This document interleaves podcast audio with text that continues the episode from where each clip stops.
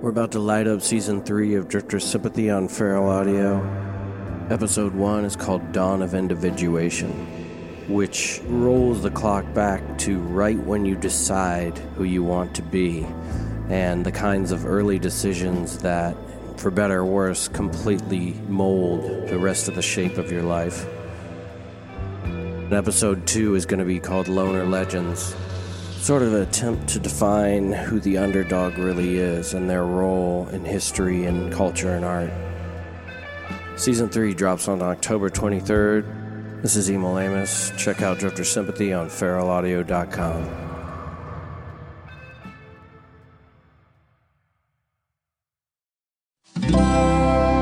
Feral Audio.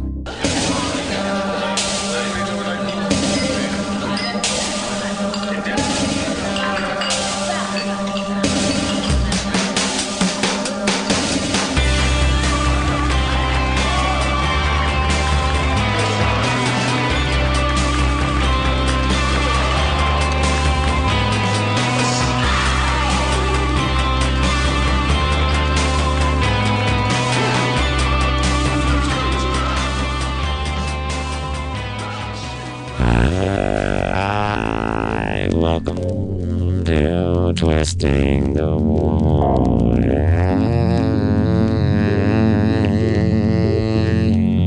Water. Welcome up, up, gonna gonna get, you gonna get it. You're gonna lay it down, lick in the butt, you're gonna lick in the nut, you're gonna come in the cup, you're gonna do it for your daddy what you did before. Ain't got nothing for your hoe. You're gonna slip it on down to the back, down and a slide round. I'm gonna sound down, gonna sound up, gonna sound down, gonna sound up, gonna sit on down, won't you cut him down? As I sit in the gown, I wanna show you my backside, as I go get my animal prep on, I'm getting my animal prep on, get him a dress on, get him a left on, a sick him a sack on, get him a the fuck up the fuck to me, gonna get the cook to the cut up to me, ah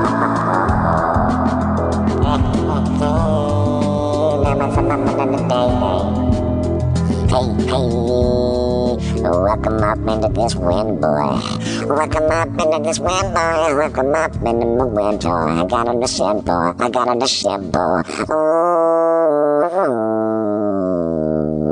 Oh.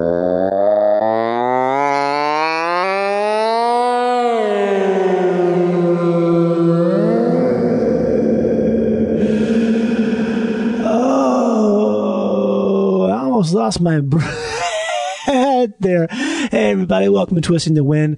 Uh, ah, man, that was, that was a fun one, and that was a fun little one to do there. I wish I could take credit for the entire piece of uh, sound that was just that was just laid out, but you know. I'm just a, I'm just a thief. I'm just a talk over thief. That's all I am, you know. Talking over, thieving your nights, stealing your stealing your blights, relieving you from famine day and night. Uh, this is Johnny Pemberton. You're listening to Twisting the Wind, triple stamped, uh, double overlapped, one circle, one play, one cut. That's how we're doing it today. We have a special guest in the studio right now. His name is uh, uh, Flavor Tape, and he is a, uh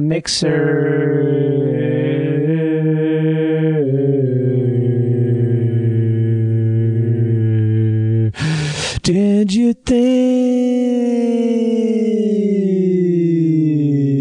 think? Did you think there was actually somebody in here besides me? Did you know that I was making it up? Something that a lot of actors do on set is do weird little songs about everything that's happening. Oh, we're gonna go through the door right now. Oh, I'm walking to my. Oh, I love drinking this water. It's so good because it's cold. Ooh. That's a very annoying thing that goes on Not that you need to be aware of that or anything. It's just something I thought I would share with you because I have to deal with it sometimes on a regular basis, not on a regular basis. Because I said sometimes, uh, so can something be sometimes and be on a regular basis? I guess so, right? It's uh, alternatingly alternate. Maybe that's what it is. Either way, you're listening to Twisting the Wind here on the Feral Audio Network here with Johnny Pemberton, uh, courtesy of Feral Audio, which is uh, uh, the podcast collective that uh, broadband blasts this entire. Um, well, I guess you could call it a. Low, it's a it's a hi-fi. It's a low fidelity high. It's a high. De- it's a high quality low low definition. It's a, I don't know. It's a snow definition. It's a blow reminiscent.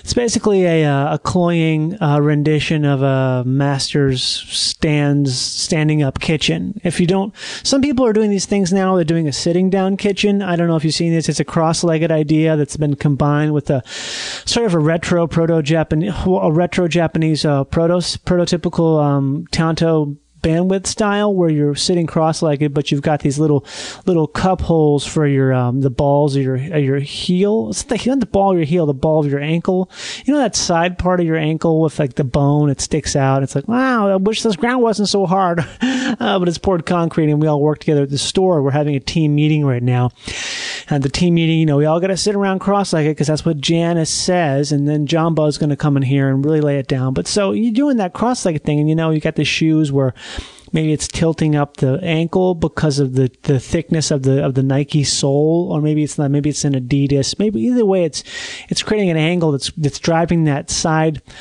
that side buckle of the ankle into the poured concrete as you wait for this team meeting at your work. Cause, you know, you gotta have the team meeting. You gotta sit cross-legged cause that's how you pay attention these days.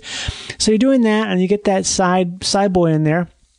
And that's how the the floor kitchen was born. It's like I said, a proto Japanese thing because they do a lot of floor stuff. They're older culture. They're like, hey man, maybe these chairs are just too much. Uh, so they're like, hey, let's do a floor thing. Let's pretend this wood is actually soft. Did you ever do that? Pretend wood is soft because it's not as soft as it's softer than metal, so it is soft. It's soft. It's not as soft as a, maybe a cloth that's got a stuffing in it of Excelsior, uh, which you know that girl, the bad seed, did burn the Excelsior. That old Robin was just trying to lay down on some of this Excelsior here.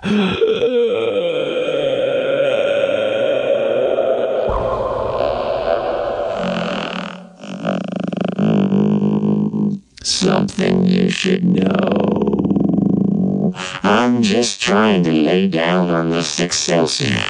That's all I want to do is to lay down by the furnace on the Excelsior. What is Excelsior? Why, it's just stuff you'd use to pack an old shipping crate back in the days when people would ship things in shipping crates, crates, crates, crates, crates, crates, crates. By the dawn's early light, when we found our first fight, by the candlelick fair, by McDonald's in the stair.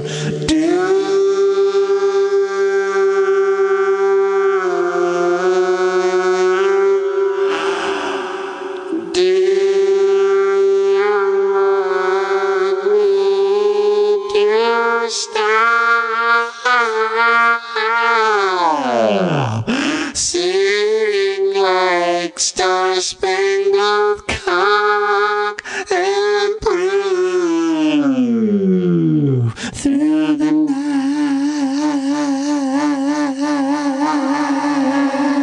night.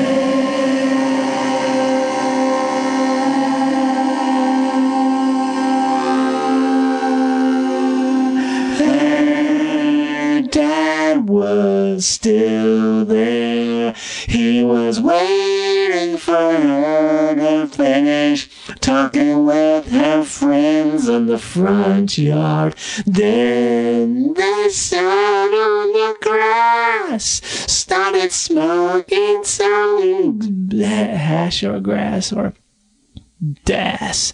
Then poop came outside. kid took a shit on daddy's lap. Oh, does this, does this, does this song, does this, does this, Hey, does this song just repeat?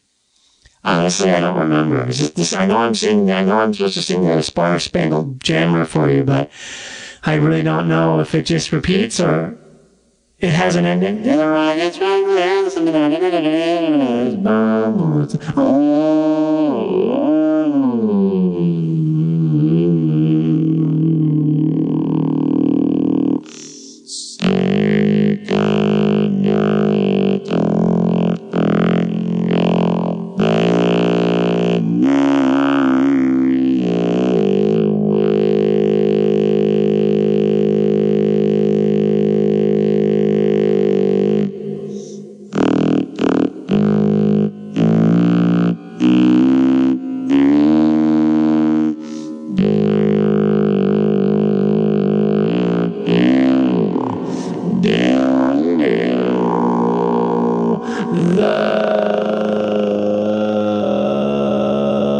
the cranium boy. That's what I'm talking about. A sick kitchen, yo. So thank you so much for being here and twisting the wind. Uh, it's a real special episode. Uh, They all are. They always have been. There's never not been a special episode. I don't know if you can tell by the tone of my voice. I've, it's, I've been working on this way of speaking. I've been, I've been cultivating a technique. It's a culture. There's a, there's a microbiome inside my body that it, there's still a little bit something left that hasn't been blasted away by the Cipro that I take or the amoxicillin or the other doxycycline or all the other crap to keep the crap from crapping out when I want, want to crap. Um, but that's what's going on. There's like a bunch of bacteria coating uh, all of our bodies all the time, and they they're they're part of the team. Okay, so every time you do something, you didn't do it. You didn't do anything because you're not really you. You're just you're just a collection. You're just a shit factory. And I say that in the nicest way. I think really we're just all shit factories. And that's your job. You eat the you eat the food and you produce the shit. And everyone's shit's different, but it's all shit. And as long as you're producing shit, you're doing your job as a human. Just keep making that shit and then everything else you do is just it's just extra it's like a little extra pudding that's not poop it's like a oh what do you do when you're not working oh i'm a musician oh i'm an actor oh i'm a dancer oh i'm a yoga teacher oh i'm a doctor oh i'm a i'm unemployed that's what you do, but you're not. No, I'm sorry, you're not an employee because you're always working. You're working in the shit factory. You are your own job. We all are. We're just part of the shit factory and your shit factory is literally a, f- it's, li- it's liberally a fa- it's liberally a factory. So don't worry about anything because you're just as long as you're shitting, you just everything's okay because you can do whatever you want because you're just a shit factory. We're all just human solo shit factories. That's um we employ lots of things that do the shitting and then just keep making the shit and whatever else you do is just extra. It just adds to the to the nature of your shit factory. Like, oh, is that a shit factory? Yeah, it's also a singer and a band yeah, don't try too hard. Because if you strain, you'll break your factory. Uh, okay. So here you are. uh, I want to, I want to, okay, I'm going to make a little note right now, drop in a little blip, like a sound here, just to sort of dignif- stick to signify the dignification of this ending of this uh, introduction. Uh, Star Spangled Banner was brought to you by Francis Scott Key, the only guy who ever did that, even though he probably stole it and no one really cares or knows. Yes. This is Twisting the Wind with Johnny Pemberton, you're listening to right now. It's been a little bit since an episode has been out because I've been doing a lot of things, okay? I've been international, I've been all over the place, I've been busy, I've been guest starring.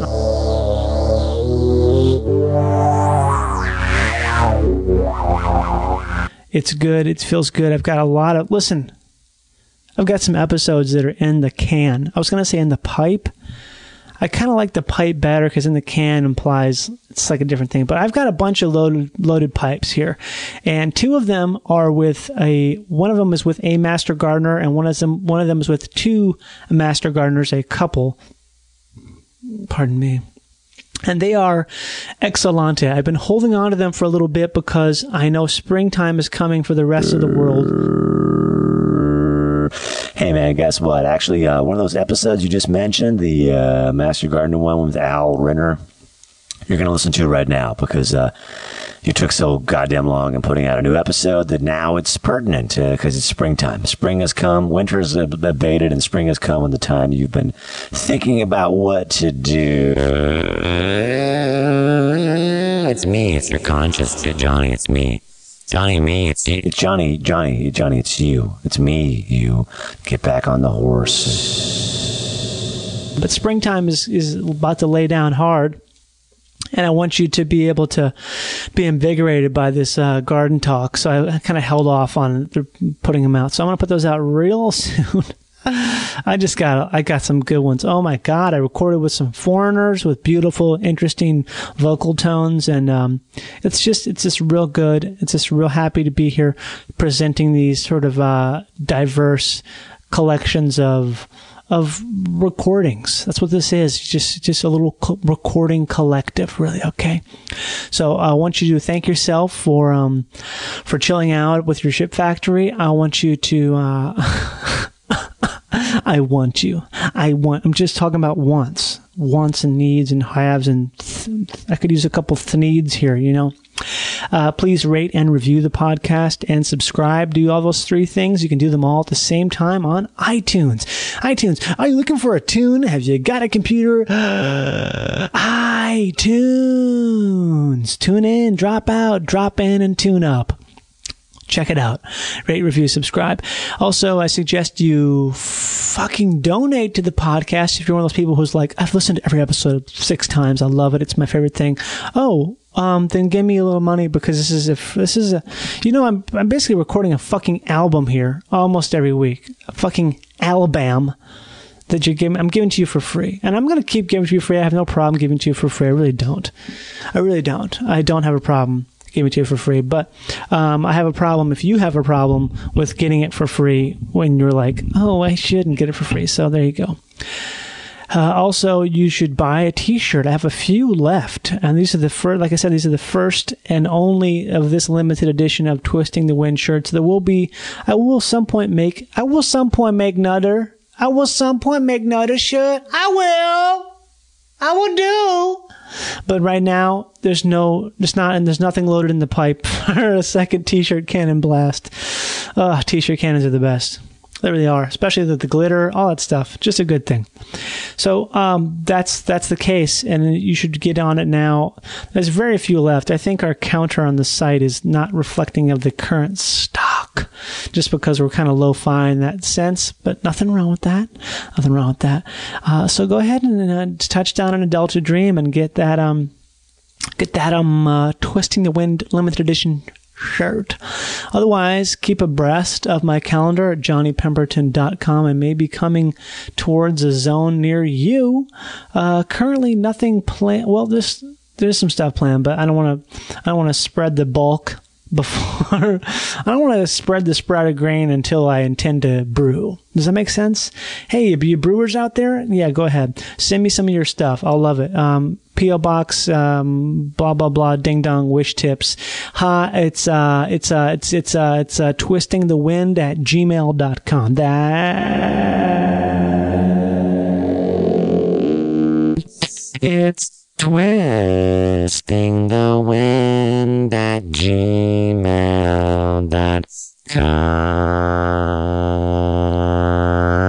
gmail.com. Ma, ma, ma, ma, ma, ding, ding, ding, ding, ding, na. There there was only three. Okay, it's so not pretty that steep bad. here for that. Right. We're on a hillside. and this is uh, we is, is you Al Renner who I'm speaking with, Yes. That's and uh, who else was involved with the uh, starting of the garden then? from the canyon at that time, uh, Lydia Moreno, who lives right down the street, Okay. uh, Mrs. Brown is now gone. She was a real powerful force, uh, Mrs. Alicia Brown, uh, and she lived just down the street. I lived just up the street, uh, past the school, about a half of a block at that time.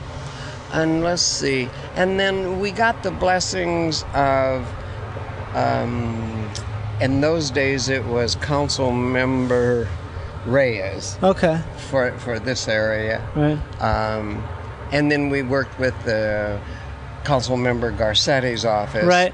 in the local area. And so that's how it got started. So we, you were involved in these type of things uh, like agriculture and community gardening before that?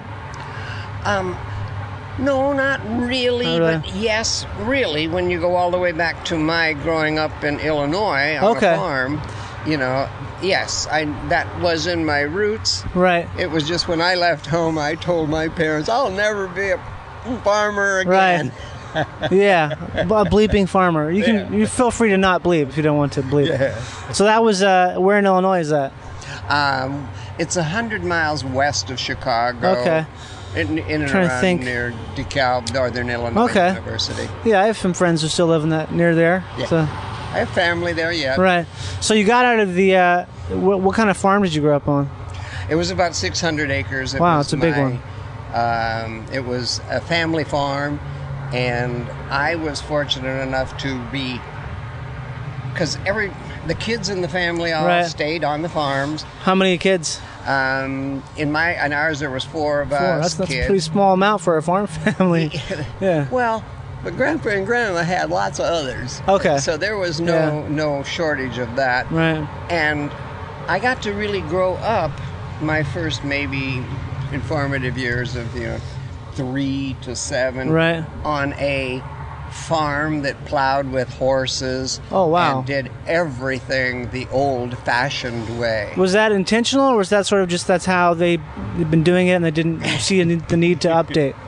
um, my uncles and my dad Right. who ran the, the farms no they had tra- they had tractors and grandpa wouldn't he just wouldn't have one of those Oh, wow. fandangled machines on his 40 acres Okay. sort of what he had Got uh, it. they had let him and uh, yes and i really grew up there having to do the manure piles and Wow. cleaning the stables and saving everything so it all makes sense to me here the permaculture aspect. everything Yeah. everything makes sense to me But then you left there at uh, how old did, did were you when you left? Uh, 18. Illinois? Eighteen. Okay, as soon as you could. 18, soon as Did I you, could. Did you join up in the army or do anything like crazy like that? absolutely not Okay. Um, I have to ask, I, you know. I went to uh, I went to uh, some private education, Right. and just fell into some real a really good job.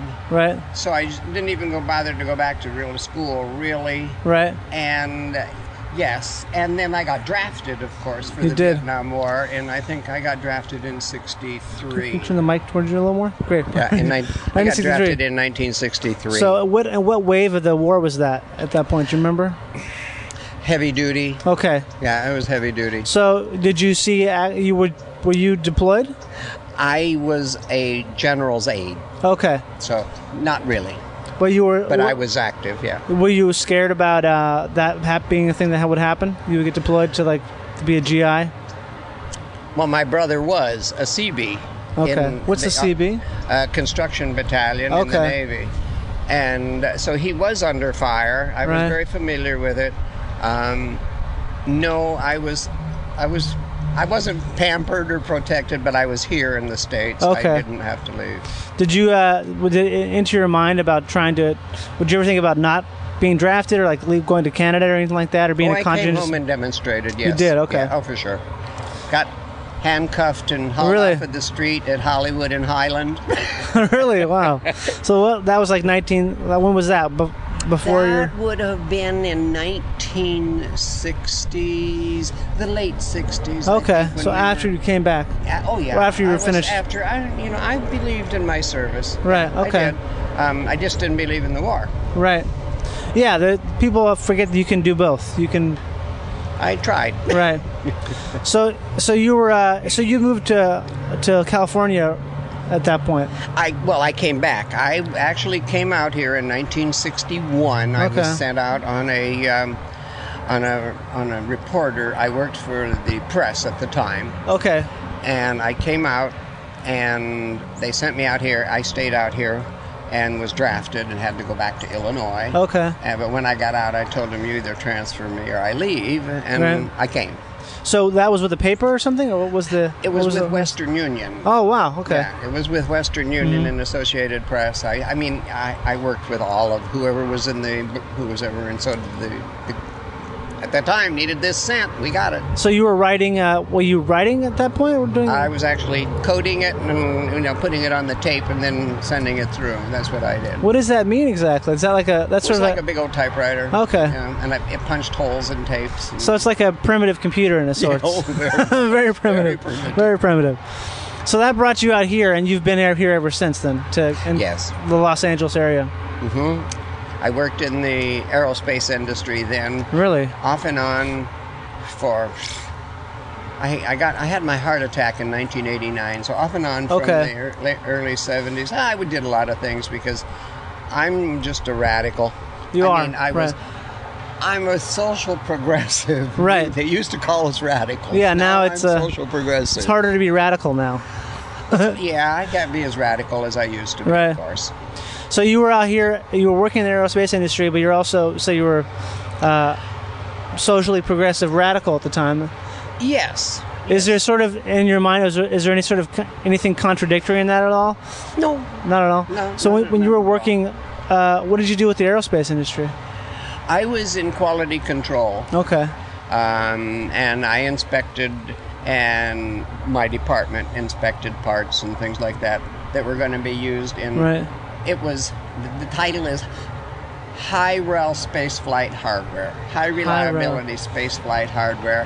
Mm, I think it was military specs 104 and 105. Okay. I mean, uh, it was ingrained in your head. Yeah, I- I'm sure you can't possibly forget those things because they It was pretty radical at times. got it. That was down in Redondo Beach area or something, or Actually, I worked out of at Pasadena for the Jet Propulsion All right. Laboratories a great deal of the time on contracts that were dealing Right. at the lab. yeah. Isn't that like And- Northrop Grumman or something is there? Or who else is there?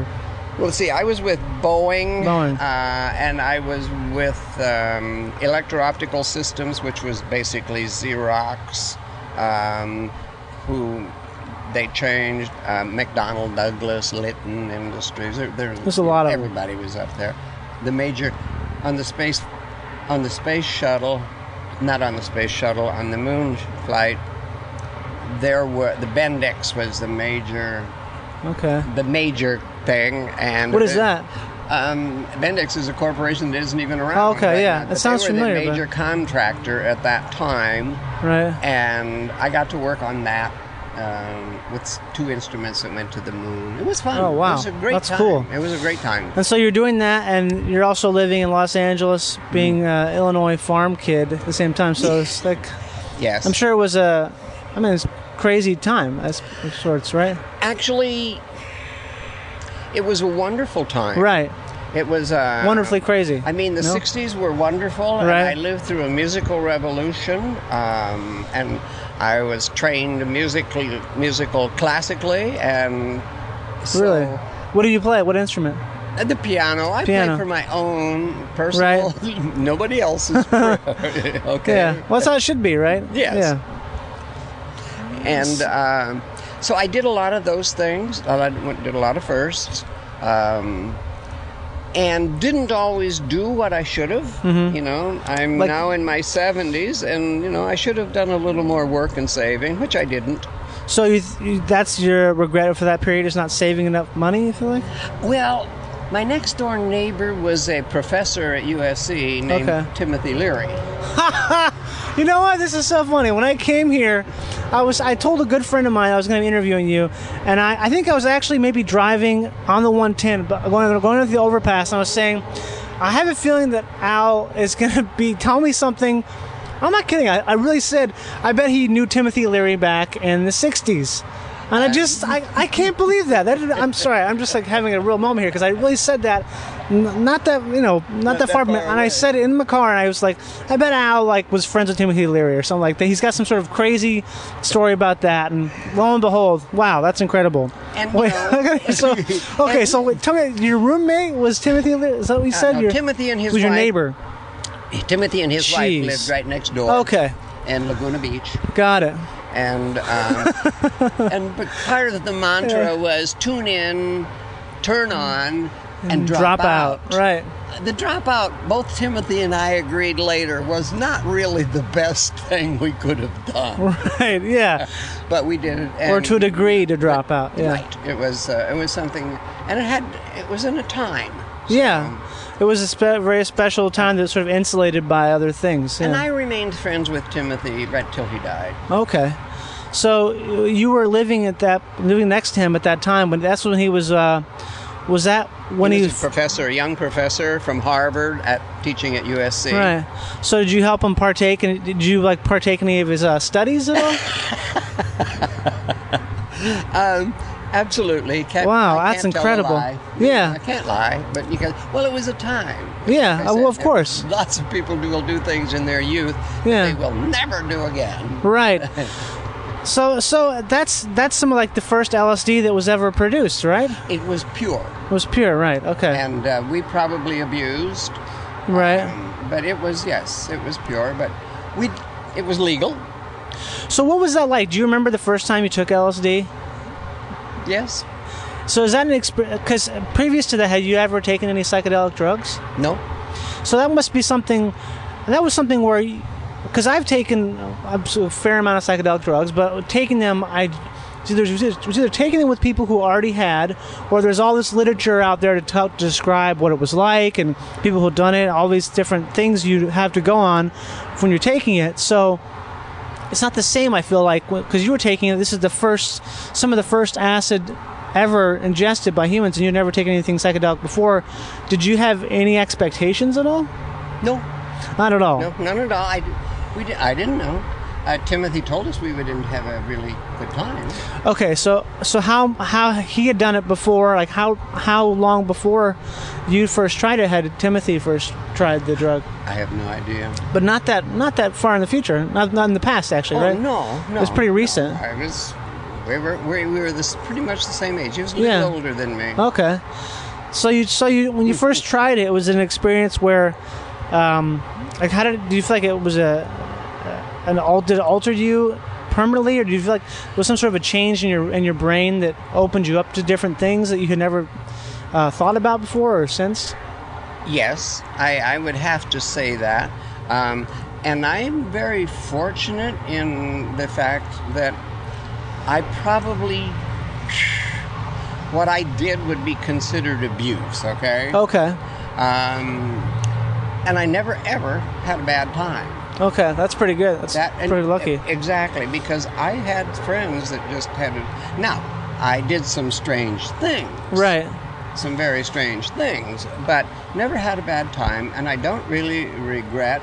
Um, no, in fact, it was. It makes me laugh when Okay. I think about it, and Well, I did well- some things that I didn't like. What made you laugh just now when you laughed thinking about not regretting anything? Because there was a little pause there. Because the first you were talking about the first time, Right, first time.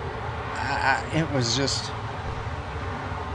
my bless her heart my secretary at the time had said al this is what you do Right. okay? and i and it was a, a quarter of a tab Okay. well the friends that i was going to do it with they said oh no no no no won't get anything blah blah blah they had already experienced They said it won't, nothing will happen. nothing would happen if i just only did that Right. and so we all did one Not a quarter, you did one. not a quarter. Did one. So you did four times what you were initially instructed to do. And then they, meaning my friends, decided they were going to go to Newport. Beach. Okay. I'm not going anywhere because it's new. I don't know what's going to happen. Right, you want to stay put. etc. When it came on, my friends were in Newport Beach, and I think that they simultaneously, because they, all said the same thing, we just looked at each other and said, "Oh my God, we left Al home alone." Alone, having But- taking acid for the first time. Al had a great time. Not a great He- time. You know, I- the Moody Blues. I think I, cool, I think I yeah. knew every Moody Blues song in the Okay. world by the end of that night. So you just basically stayed home and listened to music. I got out and walked around through the apartment complex. It was very strange. This is in uh, in the beach area, or Yeah. okay. and went right back in. Wow. Yeah, I mean, because you don't really need a I whole never lot. told anybody those stories. Well, now they've been told. They should have been told. That's a good story to hear. and so- it was a good time for me. Right. So is that like on a weekend or something like that? Oh no, I lived right next door. Oh, dur- right next door to what? Timothy Leary, and Oh, no, it was many times. But but, but this but this first time was. first time. Yeah. So you were had a job. You were working normal hours, so to speak. I, at that time, I was in the stock brokerage industry. The stockbroker. I'd gotten mad at the at the aerospace people. Wow. and Decided I was going to be a broker. Okay, so you were working as a broker at this time when you first did acid. Yep. So do you feel like after that first time, like what were your when you were when you once you started coming down and it started wearing off, was there what did you? I mean, besides exhaustion, were there like thoughts about?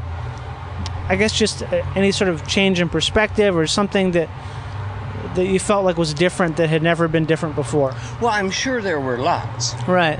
Um, oftentimes, I can remember saying, "Wow, this is a great idea. I'm going to write it down." Right. And I would go get a pen and a pencil and write it down.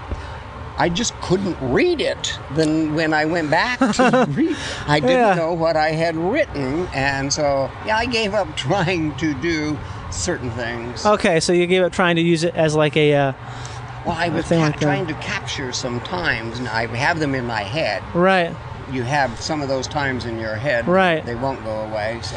And some of that stuff just doesn't translate. It's like a different plane of existence, kind of. Yes, totally. Yeah. So if you try to write it down, you look at it later, like, well, that's, that's not the same language as I he- heard it Right. in my head. So And I oftentimes think about it. Um, but I think if ever, well, I'm in my middle 70s, so Okay. I'm probably not going to be doing too many psychedelic drugs Right. again in my life. yeah. Um, I just think mushrooms would be wonderful, and I've already we did peyote in Okay. the days when I was around. So I mean, I know that, and I know mushrooms, but I think the mushrooms must be very good. Right. So you, did you take mushrooms after? How you you taken LSD uh, quite a deal, bu- good deal before you first took mushrooms? Yeah, yeah, that's why I wasn't afraid of any drug. Okay. Yeah, because that must have been a pretty intense experience taking such a large amount for the first time. Oh my goodness, we didn't Yeah. know we were taking large amounts, Right. but it turned out to be large amounts. large amounts of pure acid from Timothy Leary. So, is there anything else that you guys got into in that in that time frame? Like, what was like? no, uh, and later on, Timothy liked nitrous oxide. which Right, I liked okay. Also, you know. Right, that We nitrous just- is. we're alike. So you're just really experimenting with everything at the time, and Yes. Yeah. that's so interesting. So, th- did that did that any of that uh, experimentation with those types of psychedelics lead you into being interested in um, working with uh, permaculture or any, uh, gardening aspects? I feel like there's like in my mind there's sort of a link. You know what I mean? Well, actually, I have to give it a little thought there. Um, but since we already know the beginnings of what I was doing in the 60s, and Right. that, um, no, I eventually said the only drug that I was going to do would be pot. Right. Um, I did experiment with many others and Mm-hmm. so forth and so on. Uh, found them not to be worthy of the money, uh, my body, Right. no- uh, many of those things, just not worthy of me using or doing. Um, and then I tried to do help with legalizing pot. Right. Oh, yeah, 1968. Okay, yeah. it's come a long way, It certainly has. It's taken longer than I thought. right? but it's working and i think that the colorado people have shown Right. that just straight out it's going to work Yeah, it's a it's a slow march. it's a new form of revenue and Right. we should be looking for new forms of revenue Mm-hmm. not taxing heavily the old revenue Right. the old things we do we need new and that's a new product A new old product. It's a, it's a new old product. yes, indeed. I can tell you stories about that too because I've done the study and history on it. Well, let's let's pause real quick. I'm gonna ch- I'm gonna change these batteries out, and then we can hear, hear that story. You're listening to Twisting the Wind on the Feral Audio Network. Please do all kinds of good stuff. Okay, bye. Good job.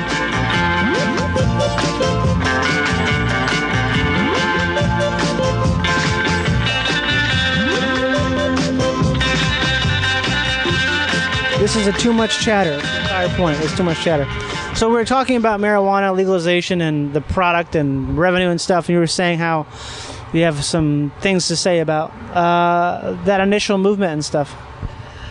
Well, The story, initi- yeah. yeah. That it's a, a bit of a fun story, also. Mm-hmm. Um, I think, in my memory, my recollection, the first time we tried to do anything towards the legalization, we went to the Beverly Hills City Council and Okay. asked them to legalize it. And of course, they said no Why'd you But go that there was- specifically? Specifically, because they're a very progressive city. okay. It's There- weird to and- think about and- that now. In my mind, it's not. But also, like I think about like uh, I think rich people who want to keep their money and will do it at all costs. That's in my mind. In my mind, that is what it is now. but I- Mm, but- I suppose it's But I'm a poor people, and I like to keep my money at Right. all costs too. So I have some sort of a no. But they were, as far as taking care of their city, Yeah. th- those kind of things. They were quite progressive for the age. Right. And our friend, one of my friends, was Jewish, and he wanted to do it for a bunch of Jewish people, and Right. that's why we went to Beverly Hills. right. And but that was the real start. And um, his name was Jack Herrera. He died. Not Jack long- Herrera. Jeez. Well, Jack Herrera is, uh, yeah, I mean, he's He's a legend. right. I and Jack were friends for years. and Okay. years. I have, you know, the book that he has written. I do. I haven't read it, but I know of it, yeah. Um, when we wrote the first manuscript, I won't tell you how the typewriters. We didn't even have. right. We didn't even have. What do they? Did they call them? Um, Teletype? I don't no, um, let- word processors. know. Okay, right. We didn't. e- They were just coming on for the very. It was heat typewriters. Having, but we just used typewriters, and we did it, and it was called everything you ever wanted to know about marijuana, but the government refused to tell you. Okay, and Jack insisted on that title, and eventually we found a place in Oregon okay. the free press in oregon ran the first edition of that This is something you guys co authored. uh, well, I didn't co-author. Oh, okay. I just worked with him. I edited. Okay. Okay. That was. big. But I worked with. Ja- Oh, we had a lot of fun. We worked for years together. So, And what, with- what year is through this normal, approximately? This Do you know? is late, well, in the late 1960s. okay. Uh, early 70s. Probably I got out of that movement in the. I don't know. In the somewhere in, after 72, 70, 78, I think was my last involvement Got it. in the movement. Right. Okay. Um, And so you got you. That's you helped him edit that uh, that initial, like the first marijuana paper to was s- the to some first- extent. It was and it was part of the CMI papers. All right. Uh, the, and I think I probably am one of the only people, except for maybe the Free Press, who still has that Wow, copy. that's incredible. Yeah. Then the book was redone, Mm-hmm. and Jack wrote all across the whole front page for me. Oh, cool. And when this third edition came around, Jack signed it for me again. Great. I'd like to see those in a museum somewhere. They should be. And, yeah, absolutely. Under because some I just glass. think that they're- yeah, and I have some of his earlier work that he did with other artists where he was drawing, and uh, it, but it was always in the vein of what that was headed for. Yeah. So at that time when you were involved in that, that marijuana movement, were you uh, interested in agriculture, like growing or anything like that at all, or no? I lived in Pomona for a while at Okay. the time on 10 acres. Yes, indeed. Okay. Um, I did some bad things in that time. Well, bad is a relative term, isn't it? Especially if we're talking Yeah, about I growing a probably plant. wouldn't- I probably wouldn't go to prison today Right. for what was then. But you were you would have back then. It would have been a pretty big did. deal. You went to prison. Wow, for for growing marijuana. Uh, and some other things, Oh, so. Okay. Wait, so you went so how did that how did that go down? It was just a bad scene. Um, You were growing, you were cultivating a significant amount of cannabis. hmm, I yeah, I have ten acres. Okay. and I knew how to hybrid, and you know, and I Jeez. that was the. I just was in the wrong place at the wrong time. But when you are in an underground industry, you don't always know who you're involved or who you're talking Yeah. with, even then. And um, the people that they, my friends were talking to were undercover cops. wow. and I'm there. So So this, what year is this approximately? it happened in 1974. So 1974. You, you did you move to Pomona for that purpose? No, I moved to Pomona because it was a beautiful, wonderful old house built in eight, 1821 Wow. or something like that, and it was added on to Okay. had a whole history. It was just wonderful old house. Right, and that was out in sort of the farm country. It was at that time strawberry fields Wow. and bean fields. I had a con- I had the Southern California conference at my place in Pomona and had 378 people come down Right. and never parked a car on the street. Wow.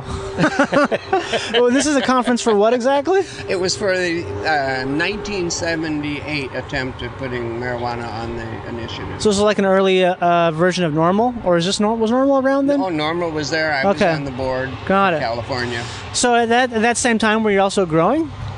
Yes, that's Wow. partly. yes. So uh, so what got you into that? Because that's a kind of- that's a that's a big step to start to go from aerospace and uh, being a stockbroker to to growing uh, cultivating a, a cash crop of sorts. Right. well, in those days, it would have been considered for a cash crop and everything. And my mind, I don't believe, was ready to be a good farmer okay. or to be a fair farmer. What do you mean by a fair farmer? Um, some people are growing things and they don't care how they rape the land. Okay, right. And raping of the land is a really important thing Right. with me. And I got hired in, um, well, I'd had a heart attack, like I said. And I never, I decided I wasn't going to go back into the aerospace industry. So this was in the late '60s, early No, '70s. this was in 1989. okay, that's when you had a heart attack. That's when I had okay. my heart attack, and I decided I just wasn't going to go back. Um, and I did not know what I was going to do. Well, here's another one of those stories. Right. My life has been that, so that you understand. It's. Um, I don't want to tell you too much about the drug thing, but Right. uh, Understand. But otherwise, I was recovering in 1994 yet from my heart attack. Not doing well. Uh, we lived in Los Feliz, Okay. uh, just up off of Sunset Boulevard. Right. And every morning I walked with my cane uh, down Sunset, past Santa Monica, right there at Sunset Junction Right. over to Fountain or whatever it is. I mean Hyperion and back up and to where I live. Mm-hmm. And I watched these kids, and they every day that I walked, I would see them, and they dug holes and they moved these enormous rocks, and they had lumber and things they stacked all over the place, and they just didn't seem to accomplish anything. And I said, "Hey, what are you guys doing?" And I kid you not, the little guy who answered must have been 12, 14 years old. And if he could have pulled his pants down any further, he would have. Both hands. And Right. he said, We're building a community garden. Why? Wow. And that was my introduction to community gardens. That's cool. Actually, they I went. I decided to go volunteer. I Mm-hmm. thought you guys are just wasting too much time. And well, it, there was a whole other thing. I I told him, well, didn't they think they were doing it kind of hard? And the kid said, challenging me, Right. if you think you can do a better job, why don't you come and show us, huh?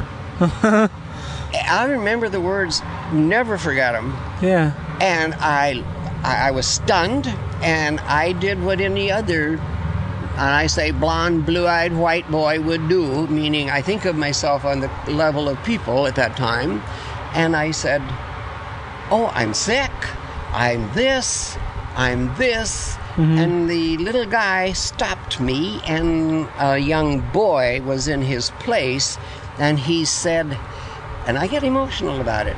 He said, That's all right, mister. We know we're throwaway kids. I was just devastated. Right.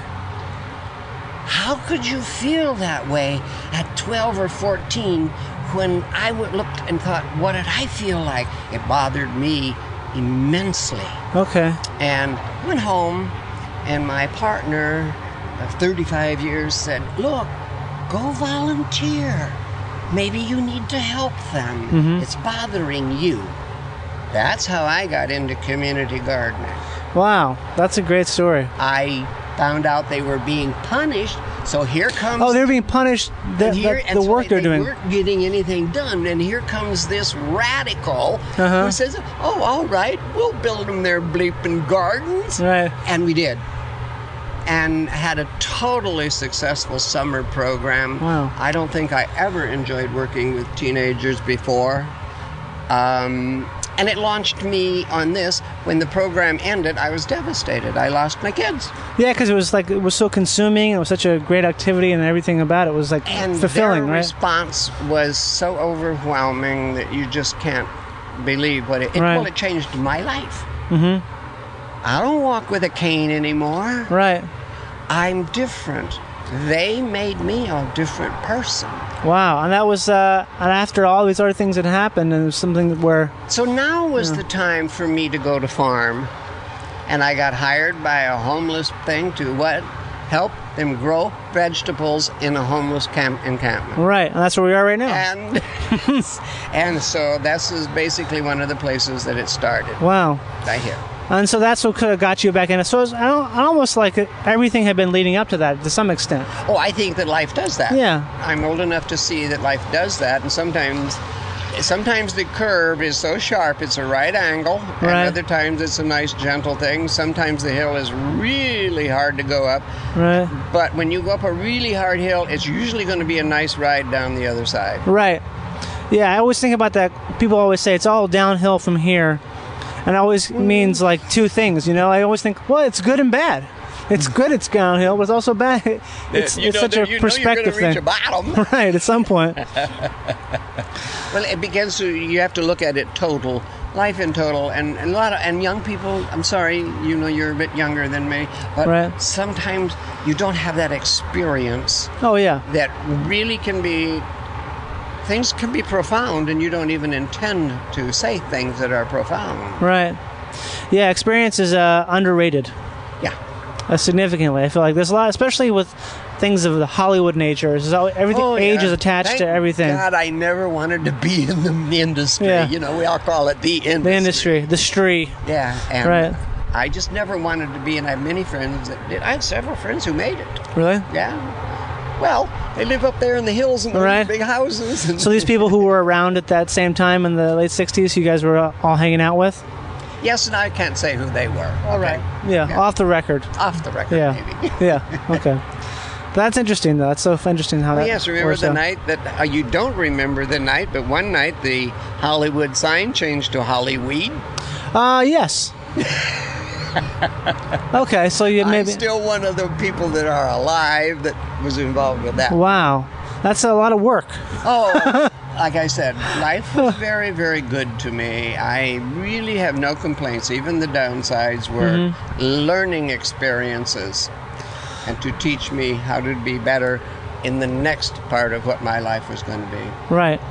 Yeah, everything everything leads up to uh, the, And I'm the hoping point where that you are. Mm-hmm. it continues for a while, you know, er, that leading, because I want to change this into, it is changing into, um, if if I'm fortunate, I will have Homeboy Industries okay, that's great. here with me. Yeah. I will have the Women's um, Homeless Center from Okay. downtown here with me, and I'm working on a uh, social justice group in uh, Inglewood that will be with me. Okay.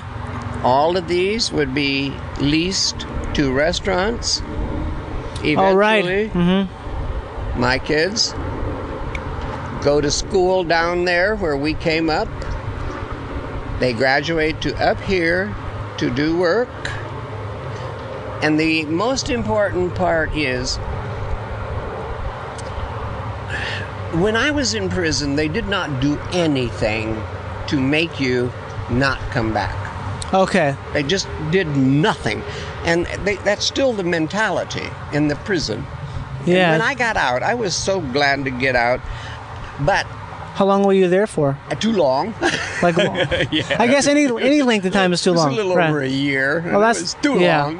Um, I wasn't there the whole time. I they um, it was sort of interesting. They said we'll teach this white boy a lesson, And I Right. went sent to San Quentin, and, and then My I went God. to Soledad, and then I came back to serve the final six months of my time in a in a local jail. Okay. And so, again, not that doesn't happen to state prisoners very often. I No. can tell you the story of how that happened when I didn't have anything to do with it. Right. So my life has been guarded and guided, and I feel I'm doing what I'm supposed to be doing, whether anybody else thinks so or not.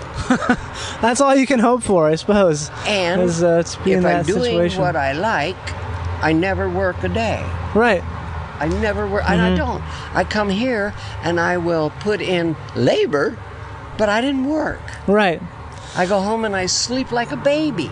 That's a good thing Right. because old people don't sleep.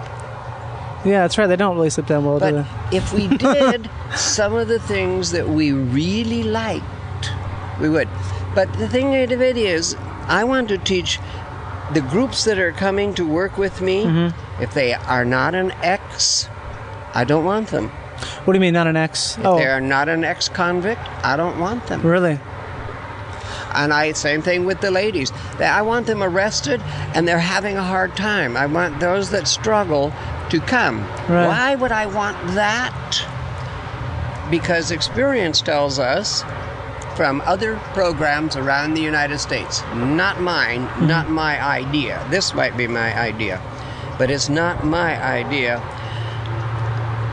recidivism rate in the prison systems of the United States, except for one state, is 78%. It's pretty high. If I have been in prison 78% of the time, I'm going to go back.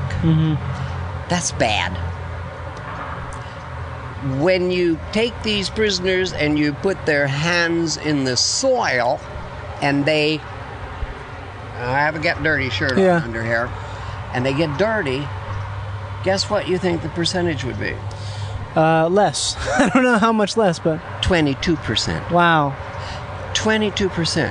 One state. Now, I don't have a lot to say good about the attitudes of the state of North Carolina. Okay. But the one thing they didn't do was they didn't take out their farming system. And Oh. going back and checking their recidivism rates, the guys that were in the farming system didn't go back to prison. Only Right. 26% of the time. Wow. Because it generates this magical self worth, doesn't That's it? why. And my teaching to the women, I've already done this. I've been teaching out at Pitches in the prison out there. Okay. And I've had women. The women, I teach them about the value of this food for your family. Mm-hmm. You have to feed your family. Believe me, if you can grow lettuce that's better than what you can do in the store, why don't you do that?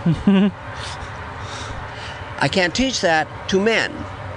With men, I have to teach them look, this is an agriculture thing. You can actually make money, but you have to know how. Right. And you're going to have to learn and study because there's a lot of rules that you have to follow.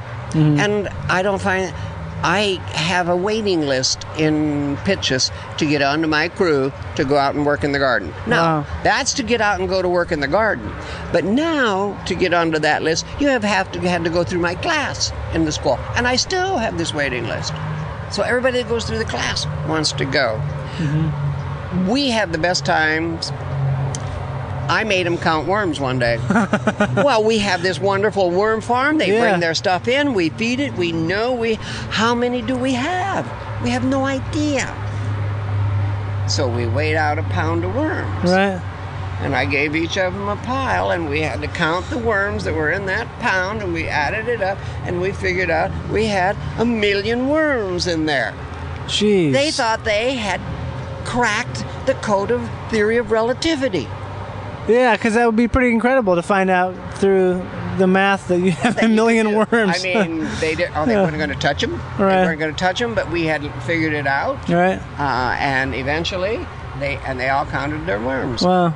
So, to me, that is what I'm here to do. I'm doing. I, I don't call it even inspiration. It's to me, it's not inspiring. It's what we should be doing. Yeah, it's what we basic. should be doing. I mean, Even in an apartment, you should be growing cherry tomatoes. You should be growing fava beans. They grow well in plants, and if you don't want to look at your neighbors, they grow really nice and high They do, yeah, the fava beans. and you can eat them. Mm-hmm. Uh, tree collards make wonderful background plants. They do. for anything at an apartment. Those are the uh, those are like those brassica, right? Those are um They're edible. That's Right. a collard. yeah. And um, Those are collards. yeah, I always thought those were overgrown Brussels sprouts. It's- everybody does, but Okay. that's, that's a I didn't know collard. that. It never has a bloom, never has a fruit. It has leaves, I didn't know that. and the animals absolutely love them. And now that people are beginning to learn Right. what they are, um, the restaurants they, they take everyone I give to them. Yeah. because restaurants serve greens and everything. Yeah. around, and they don't have a big variety. Mm-hmm. Those we experimented with them one time. Okay. Yeah, I don't like collards. I don't like them either, actually. said To be I- honest, I, again, I'm from the Midwest, and I do not like collards. I'm not a big fan of kale either, but and I'm not much a fan of kale either. Yeah. Okay? So I had a friend who said, Al, don't you grow collards in your front yard? And I said, yes, because I like them. right? I like to look at them. Yeah. And I said, yes. And he said, I want to cook a batch for Thanksgiving at your place, okay? Okay. I'll, cook, I'll get them. Yeah. You'll like them. No, I won't. so we had Thanksgiving, and there was this dish that I really didn't know what it was, but it had coconut milk and curry in it. Wow. And I love coconut milk and Yeah. I love curry. Me and too. I just scooped it up, and it was those puppies. Wow. Okay. And they, you have to devein them Yeah. take the vein out, boil them for about 45 minutes, save a little of the juice, of course, Right. then throw in a can of coconut milk and curry powder to your taste. And it's great. Mix the flavor with the thing back in if you need it. Mm-hmm. Put in a, I, you can use flour for thickening. You can use anything that'll Mm-hmm. do a little thickening. Nobody will know what they are, and they're delicious. Yeah. And I actually eat collards. now. Wow. That's the only way. Yeah. That sounds great. They, I have they're- to try it's that. wonderful. Yeah, and it was a friend of mine who put it together, not me. And there's all kinds of recipes for things that you wouldn't think you can use certain things for, but you can. It was really an interesting thing. A few years ago, this was the place was really in production. All of these beds were working, and I had a group of chefs come through. I had the uh, master chef from Dodger Stadium and his three sous chefs. Right. um, a little restaurant over uh, by the Scientology Center called um, uh, Square One. Oh yeah, that's a great restaurant. John, I know Got it. John and his wife came Yeah. by. The people from Larchmont Grill. Okay. I knew the owners of the Larchmont Grill. and They were in that group. And one more. Oh, Supper Club. Okay. Uh, the big nightclub there on Hollywood, which Yeah. is extremely extravagant. Right. all three, all four, everything they did, they tasted. Mm-hmm. I'm not used to that. I grow, but I don't taste. They ate everything. Wow. So I had to learn that if I was going to talk to chefs, I better know what this stuff tasted like. and I've had to learn to eat many, many things that I did not like, or Yeah. I probably still don't like. Right. But you have to But get an idea of what it I what have it to know tastes when like. and it's stuff. sweet and when it's not and when it's soured and you know don't serve that. Don't send that to those people. That's terrible. Mm-hmm. Throw it away in the compost pile. Right. Don't throw it away. Yeah, I don't want to throw anything away. You throw it in the compost. I don't throw anything away. I want to see the compost operation you have here. It's uh called the Taj Mahal of compost. Oh my gosh, it's big. it's a four or five stage compost. Yes, Jeez. actually, it's more because we have a great deal. Nothing leaves the hill. Okay. Um, well, there's some things that will leave the hill. Okay. Uh, thorns, thorny things. we Yeah, Just the you know, Bermuda grass. um, and certain of grasses. Yeah, we just bag them and throw them out. But basically, nothing leaves the thing. And we even, you see all those where we trim and prune. Right. Those will be cut up into pieces that are six inches long and added to other pieces just like them in the black containers and we just stack them in there. And every six months we pull them out and we take the ones that are decomposed and throw them in over Oh, here. that's a good idea. And then throw them right back. That way, everything that's over there is broken down. either a weed or it's been already started. Okay. And uh, yes, it's it's a good thing. Yeah, you have to have a secondary compost for those big things. That's what we. I started our garden. We have a, s- a pile of stuff Right. Oh. that's sort of like the long term compost. I started composting at my house in Frogtown. Really? Yeah. And I have the five gallon buckets, right? and I had uh, a, por- a porcelain eh, container. I like them. And that's toilet, where the no. finished one was. Right. So that was stage three or one. Right. And then the middle stage of composting, and then the starting stage of composting. Right. And I had two in the starting stage, one in the middle, and one in the thing. I now have three on the end. I Jeez. have three in the middle, and I have five in the starting. But nothing leaves my property. Yeah. So all of the leaves, all of the grasses that Mm-hmm. everybody puts their little gardeners on to take away stays at my house. And I have more compost than I can use right Yeah, I have, we have so much compost now. It's like because I think a lot of people don't realize that it's they can use that. They don't realize that it's the perfect thing. They'll Yeah. go to Home Depot and buy I know. mulch Yeah. to throw in their pathways It's ridiculous. because it'll kill the weeds. Yeah. Of course it will. But why do you rake up the eucalyptus bark then? Uh-huh. Because that's what it is ground up. right. Yeah. That stuff has the oil in it. that- Leave it here. They don't like it not to look like their backyard. Yeah. So that's why I tell them, this is a farm up here. No, no, no. It's not going to look like your backyard. yeah. And down there, we can make it look a little better. Right. But up here, no. no, and you need to save everything. Yeah. Uh, every plant, uh, everything needs to be ground up and put back in. Right. And I add horse manure. That's good stuff. I have, oh, listen. Heats it up. Listen, there's so much horse manure generated in the city of LA because of all those riders All around right, the yeah. park. I didn't think about that. They are willing to give you anything to take it away. Yeah. They'll pay you. Wow. So you take a bunch of that and you add it to the compost and to the. Um, Uh, I add it very specifically. okay. I have a formula that I use. I'm actually getting ready when I see that this last this one here that I'm taking over and restarting. When I get my first one that has started here, Right.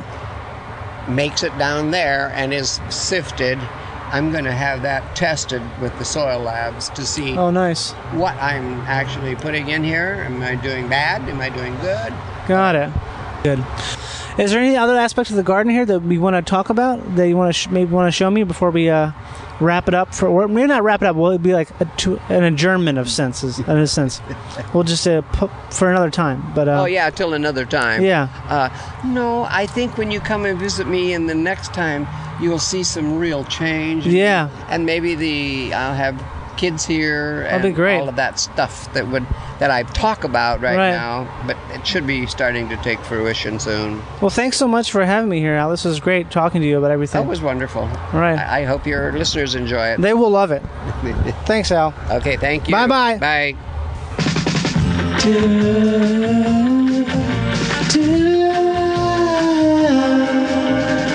Thank you for listening to Twisting the Wind.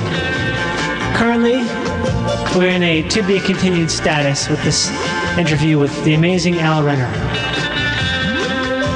There's more, but for today, this is all. Thank you for listening. Be well, blast out, move onward, stroll across the green earth. It is yours. Take fortune. It favors the brave. Start today like it was supposed to happen, not because you just gotta. Okay?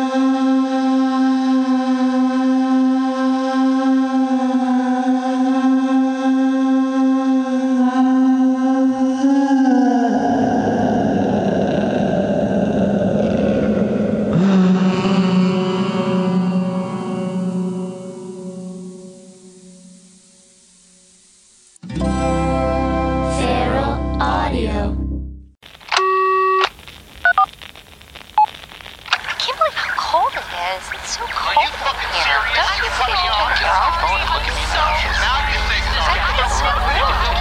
You're so cold.